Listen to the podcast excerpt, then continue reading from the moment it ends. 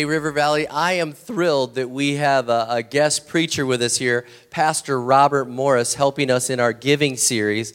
And uh, a couple years ago, we met. Uh, it was one of those moments where we met in ministry, just our paths collided, and I believe it was a God thing thrilled that he's here with us. Uh, God has had a real blessing upon his ministry uh, in the area of just helping the church to understand about giving. And so I couldn't wait to get him here. So we did this bonus weekend service, and we're glad that you're with us. And uh, I won't take up any more time, but I want you to open up your heart to the pastor of Gateway Church, Pastor Robert Morris, as he comes and preaches to us tonight. All right?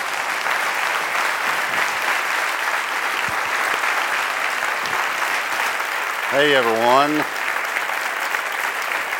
How are you? Thank you. Thank you. Well, we are grateful to be at River Valley. We met uh, Pastor Rob and Becca years ago and uh, fell in love with them completely, totally. And uh, so it's good to meet you and um, take it from someone who, who travels a lot. I, I, I, travel a lot, I'm in a lot of churches. And uh, so, just in case you don't know, you are extremely blessed to have Pastor Rob and Becca here. You are blessed, blessed beyond measure. So, so we're glad to be here. Uh, my wife Debbie is with me. We have uh, three children. Uh, I'm not going to tell you how old they are because you'll figure out how old we are. But we have three children, and we got married when we were 10. So that's, that's why. All, we have three grown children that are all married. So, all right, turn to Luke chapter 9, and I want to share with you a message I call the principles of multiplication. The principles of multiplication. And if you think about it, when we talk about finances, uh, multiplication is a mathematical term. We've all seen um, some addition, maybe, to our finances. Uh, we've probably seen subtraction. Um, We've probably even seen division. But would it be all right with you if you saw multiplication? If God multiplied your finances to be a blessing for your family and for others as well, and for his kingdom.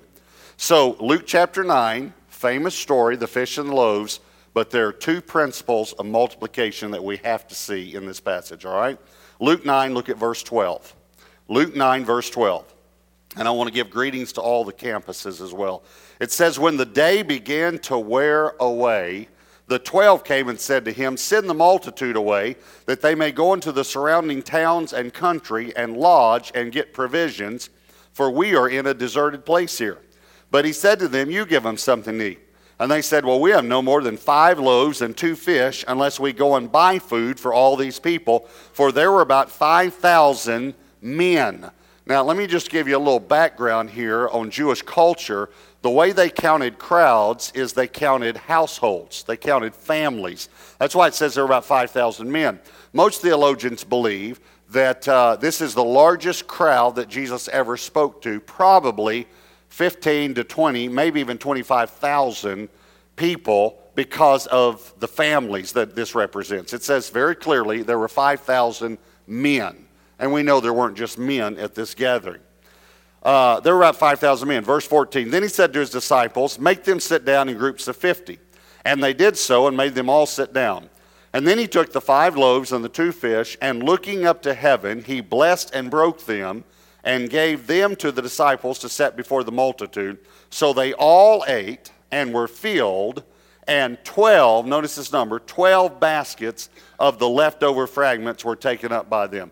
Now, personally, I believe that the reason there were 12 baskets left over is because Jesus wanted each disciple to have a doggy bag. Just my personal opinion. Um, here, here's what I like to do with the Bible I like to put myself in the story because it seems to really make it come alive. And I like to think about how I would have responded had I been there that day. So I want you to pretend that you are one of the disciples and that you're on the Messiah search committee. And you've got this great candidate. Uh, he's walking on the water, healing the sick, raising the dead.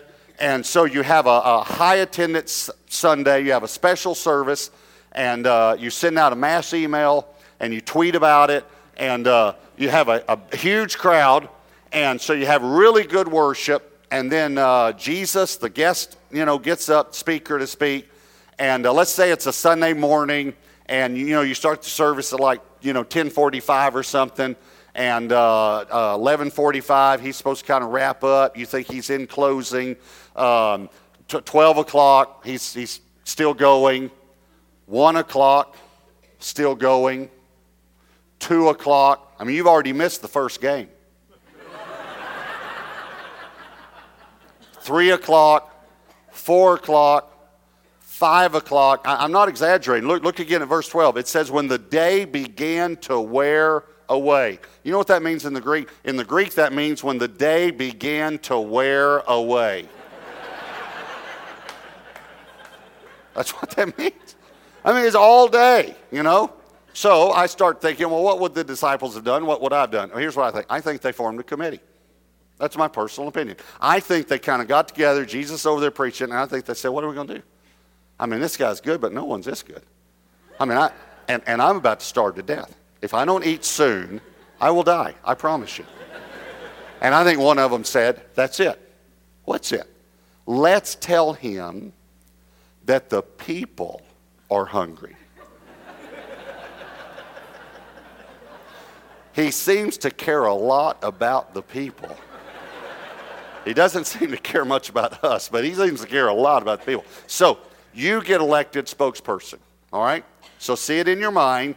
Disciples over here, their little group, Jesus up there preaching, you know, thousands of people, and so you walk up to Jesus while he's preaching. Okay, that's really what happened here. So you say, um, excuse me. Um, uh, Lord, we were, by the way, this has been so good. I tell you, this has just been wonderful. This, um, this, this series of messages that you're bringing all in one day, it's just been great. Um, but we, we, we, we feel like that the people are starting to get hungry. Now, we could go all night. I tell you, it's been that good, Lord. Um, but so we feel like you ought to just wrap it up. And because uh, uh we're outside of town, the restaurant's going to close soon, and, and we should go ahead and dismiss the service. And Jesus said, Yeah, okay, let me get this straight. You, you, uh, y'all are concerned. You think the people are hungry, and we should dismiss the service because the people are hungry. Yes, Lord. It's all about the people. It's all about the people. And then he says something again. Maybe you've never seen the passage. Look at verse 13. But he said to them, Well, then you give them something to eat. Excuse me? Yeah, you and your little group over there, you're concerned about the people. Why don't you give them something to eat?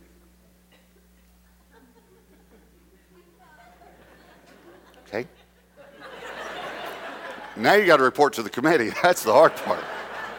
So you go back over and they say, Well, did you tell them the people were hungry? Yes. Yes, I told them, and I said the people were hungry. That's exactly what I said. Well, is he going to dismiss the service? well, what did he say? Said for us to give him something to eat. what? He said for us to give him something. What? 10,000 people here, 20,000. Oh, what are we going to do? You know, and so there's some little kid that snuck back in town they went to like a fast food Long John Silver's or something, you know. And he's coming back, and so they grab the sack and they say, "Give it to me." You know, they open up. There's two pieces of fish and five rolls. Kid got extra rolls. He liked rolls, you know. And of course, you can probably see Peter probably just grabbed one. Oh, stop it, Peter! Stop it! And that's all we have. And then one of them said, "That's it. What's it? We'll tell Jesus. This is all we have." and then he'll dismiss the service. So again, you're the spokesperson. You, excuse me, just one more, one more. Excuse me. Uh, Lord, you know, a moment ago we were, you know, talking, and um, you said for, you know, us to, you know, um, give them something to eat, and, and we've been working on that. And um, but all we have is uh, we have uh, two fish, and and and five.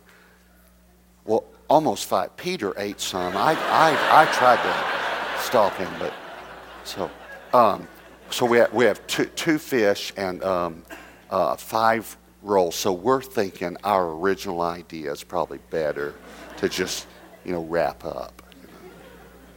And the Lord said, okay, uh, you have two fish and five, uh, well, almost five. I, I, know how Peter is. Um, rolls. And uh, th- that's all you have. Yes, Lord, that's all we have. Yeah, that'd be great. Have them sit down in groups of 50. Excuse me? We don't have a lot of these snack packs, Lord. There was just, we, we just, there was a, Peter took it from him. I didn't take it from him, Lord. Yeah, yeah, that'll be fine. Have them sit down in groups. So then they had to sit, have them sit down. Now, have you ever thought about that? Have you ever thought about getting 20,000 people to sit down in groups of 50? Now, I, I don't know about you, but ha, have you ever worked with people? I mean, they're hard to work with, aren't they? So you, you finally get them all set down, and then I think during this process, here's what I think. I think the disciples figured it out. It's my personal opinion. I think that they figured out at least how they thought he was going to do it, but it's not how he did it. As a matter of fact, the way that many of us think that he did it is not how he did it either.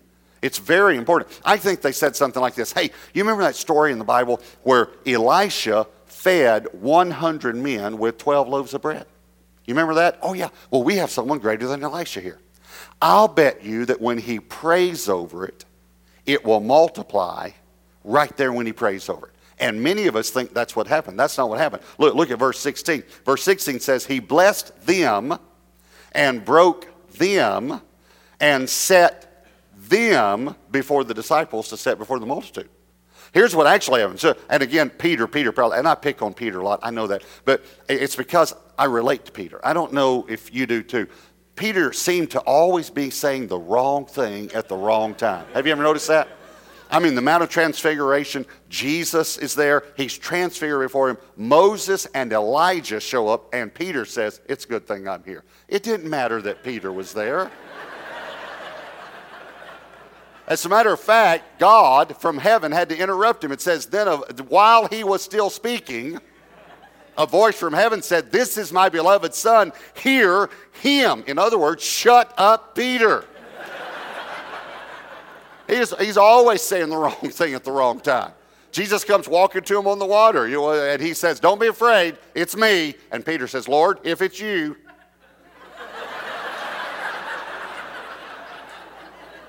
He just said that. You know? Jesus said, who, who, do men say that I am? Some say John the Baptist, some say Elijah, some say one of the prophets. Jesus said, Who do you say that I am?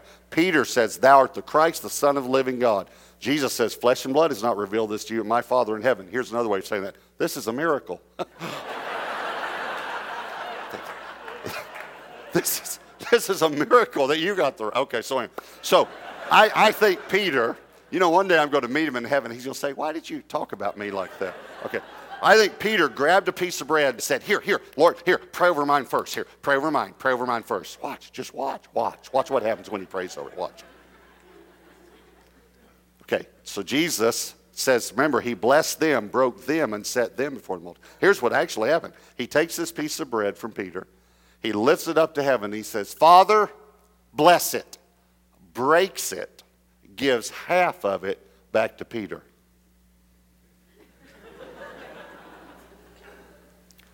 Uh, are you through praying? yes, Peter, it's blessed. Now go give it away. By the way, that's important. It's blessed. Now you can give it away. Now it'll multiply because it's blessed. Okay. Peter probably said, uh, you want to pray some more? no, Peter, it's blessed. Go give it away. Personally, I think that's what he did. I think he walked up to the first person and he said something like this Take just a little piece.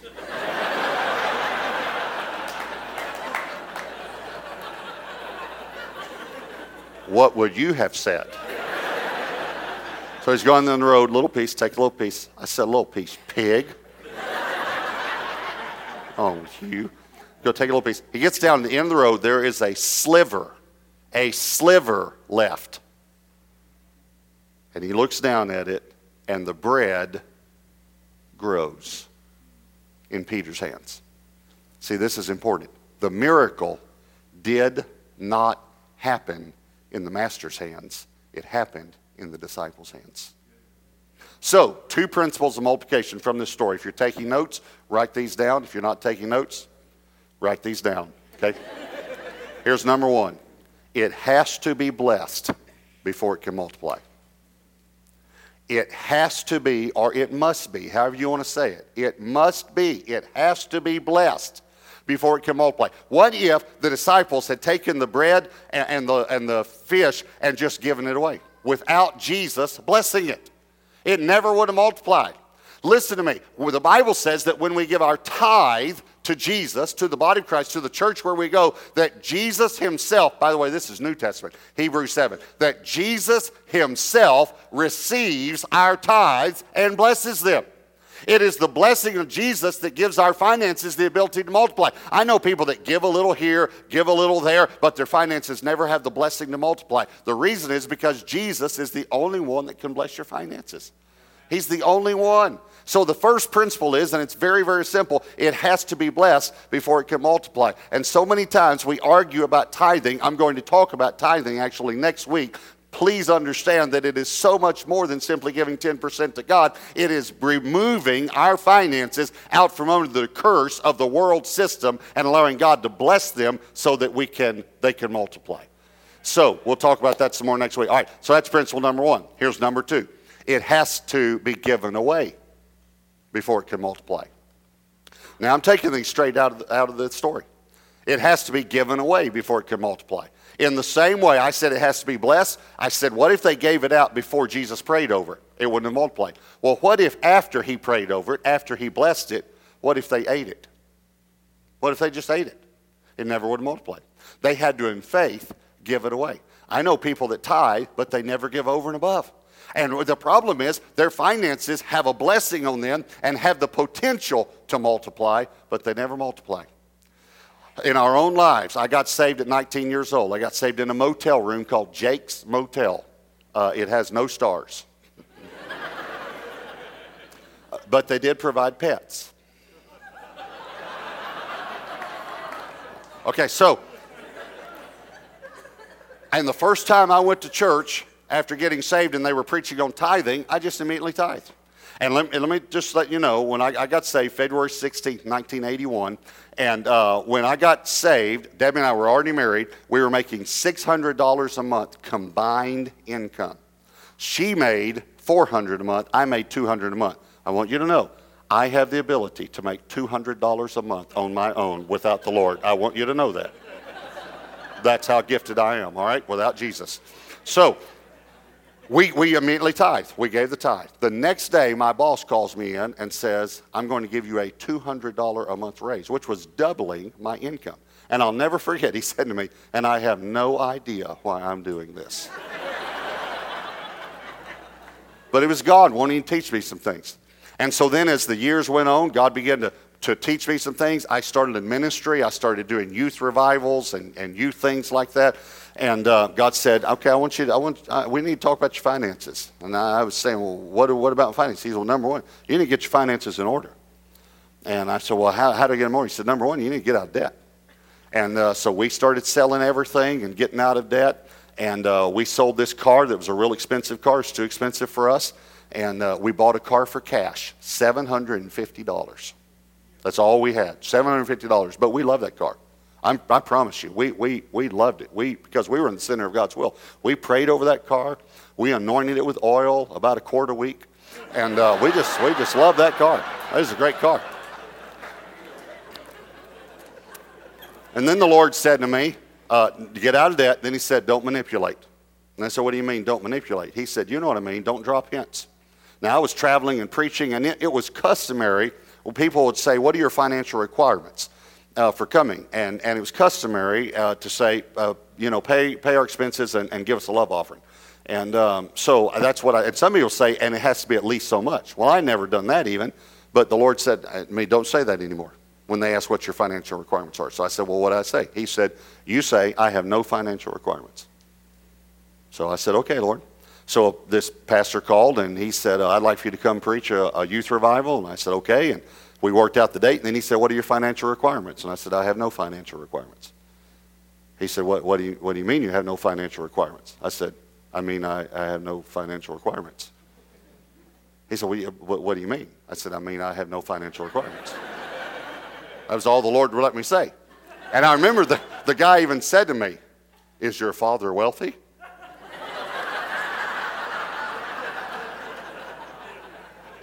And I said, Yes, as a matter of fact, he is. And he said, He didn't get He said, Oh, you know, so sometimes pastors are slow. So, anyway. So, and I'm one. So I, I understand. Okay. So, so then this other guy, he, he called and he said, What are your financial requirements? I said, I have no financial requirements. And he said, Well, um, what does that mean? I said, It means I have no financial requirements. He said, Well, um, we'll need to give you a love offering, won't we? And I said, No, you won't. And he said, Well, we'll need to pay your expenses, at least pay your gas. And I said, No, you don't have to pay our gas. And he said, Well, how will you live? It's like he just, I don't know what it is, but we just can't get over this that God can provide for his children. It just bothers me that we can't believe that.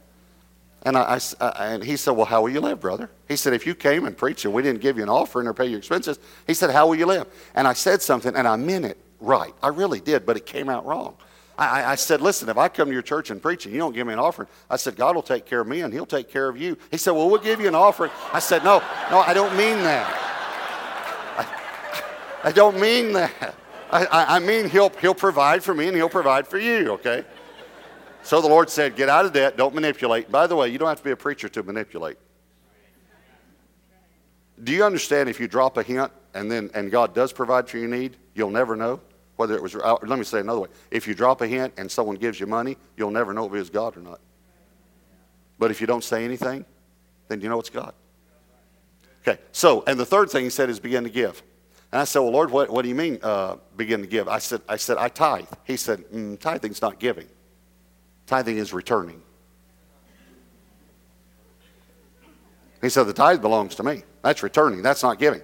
You know, if, uh, if um, uh, Pastor Rob said to me, uh, Hey, I, can I borrow your car? My car's in the shop. Can I borrow your car? So I said, Sure. So I give him the keys. And, uh, you know, a week later, he comes to me and says, Listen, Beck and I have been praying, and uh, we'd like to give you this car.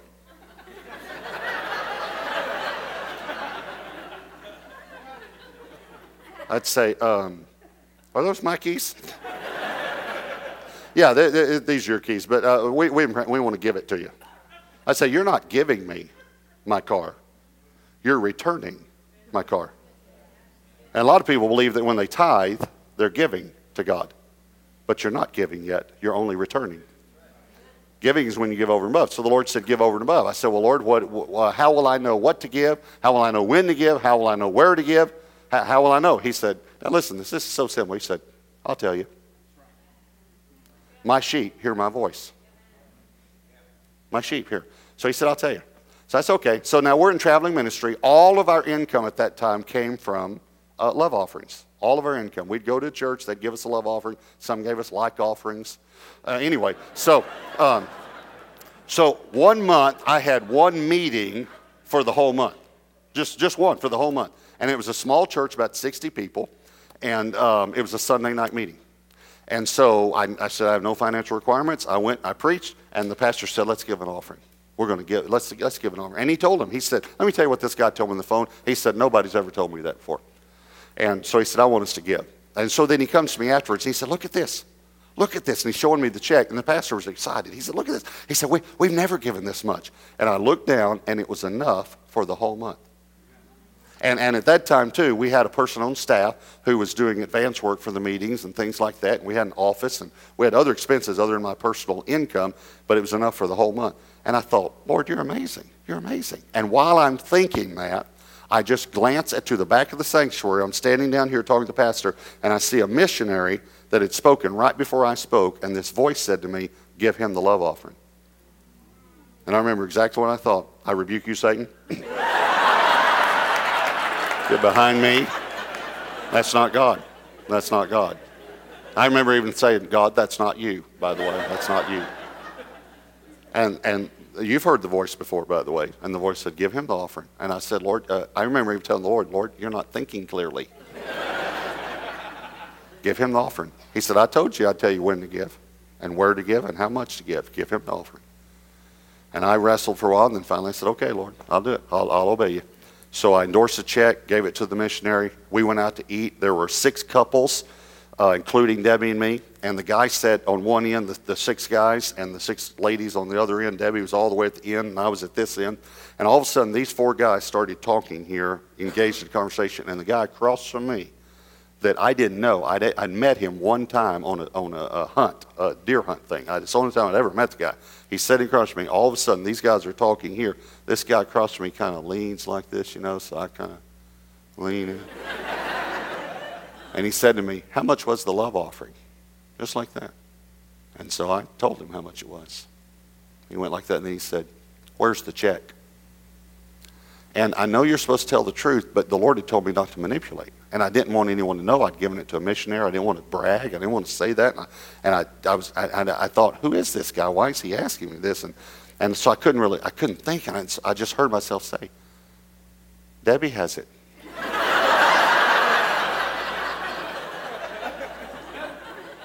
And he said, go get it. I want to see it. So I said, okay. So I got up and I walked down where Debbie was eating and I leaned down and I said, How's your pizza? Good? Okay. There's nothing else to say. There's no check, you know. So I come back. I know you're supposed to tell the truth, but I couldn't think. I didn't know and I didn't want to tell him I gave it away. And so I just, the only thing came to my mind, I said, It's in the car.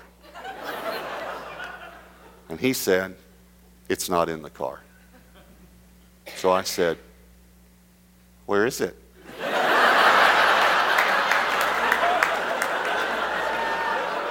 I mean, you know so much, pal, you know. He said, You gave it away, didn't you? I said, Yes, I did. How did you know that? He said, Because God told me. And he reached in his pocket and he pulled out a check that he'd written before he came. He opened it up and he held it out. It was made out to our ministry and it was exactly 10 times the amount of the check I'd just given away. 10 times. Now, I'd just given away a month's income. So it's almost a year's income. And he held it out like this, and he's holding the top. He said, Here, like that. And he's holding the top, and I reached out and took the bottom, but he wouldn't let it go. and I realized he wanted to say something, so I'm holding the bottom of the check. He's holding the top. And I looked across the check right into his eyes, and he said, God's about to teach you about giving so you can teach the body of Christ. And he let it go. And Debbie and I started giving. We started paying people's salary who were out of work. We started giving cars to people. We started buying cars for families. We started just doing things that you just wouldn't believe. I never sent a mailing list. I never told anybody what we were doing. And God, and the more we'd give, the more God would give. The more we'd give, the more God would give. Now listen to me. I, am a preacher. I, I don't have this the big salary and all that stuff. Listen to me carefully though. Here's what happened. God found someone he could trust. Now listen to me. This might shock you. I've given millions into the kingdom of God and lived on not even 10% of it. I've given millions to the kingdom. Here, here's, have you ever thought about this? Here's God with all the resources in the world. He's got all the resources in the world and out of the world. He owns Mars too, if you don't know. But he's got, he's got it all, okay? Over here, here are all the hurting people, hungry people, single parents, uh, uh, poor people, people need to be fed, missionaries need to be sent, church buildings need to be built, more campuses need to be started. Here, here's all the need, right? Here's all the need or the demand is another way if you want to be a business person, and all the supply. Here it is right here. I don't know if you ever thought about this. What's in the middle? You are. You're in the middle. God's just looking because He works through people. He's looking for someone He can funnel resources through to the kingdom.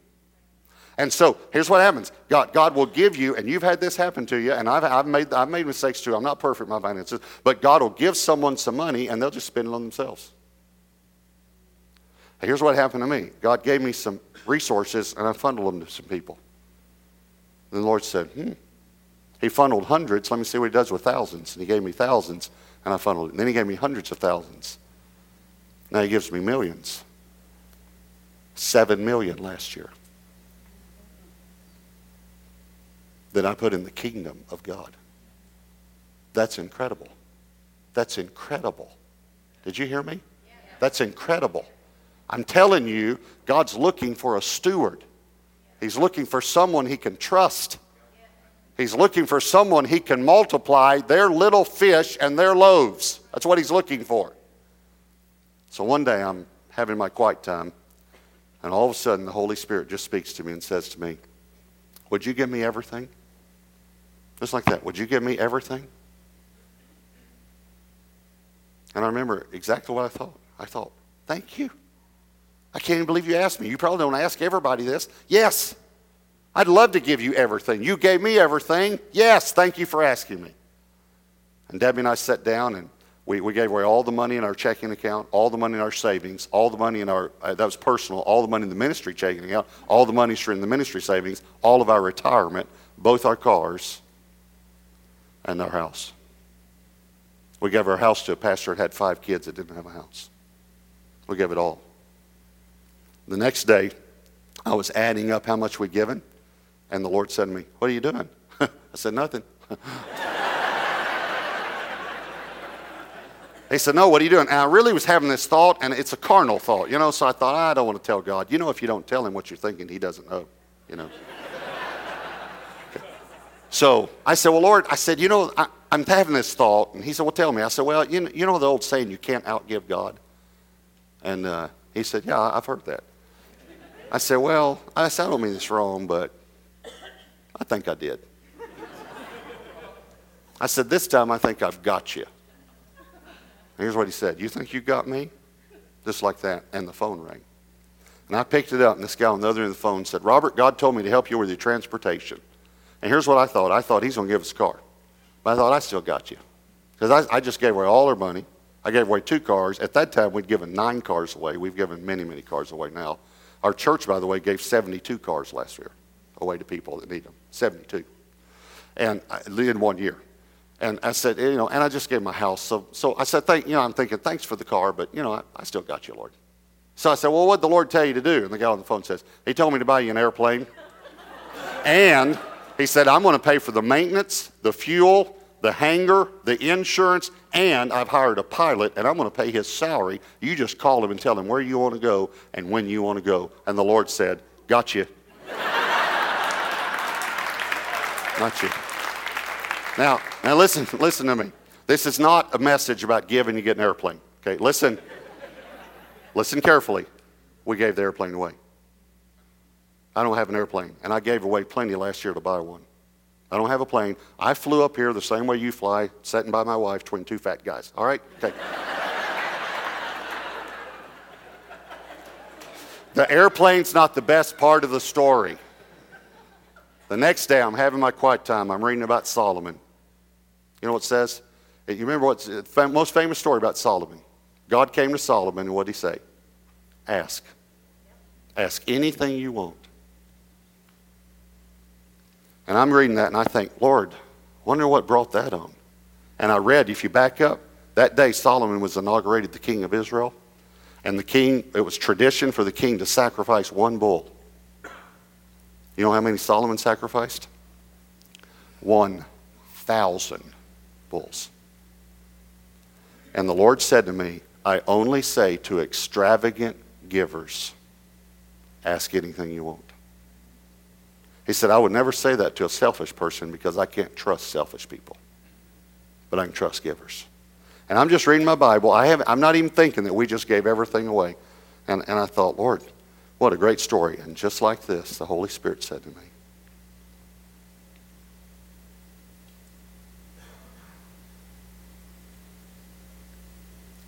Ask. Ask anything you want. And I knew immediately what I wanted. Because you got to remember, I came out of a pretty bad lifestyle. I said, God, I want for Debbie and I to be passionately in love for the rest of our lives. I don't want to lose my marriage. And this past May, we celebrated our 30th wedding anniversary. That's better than an airplane.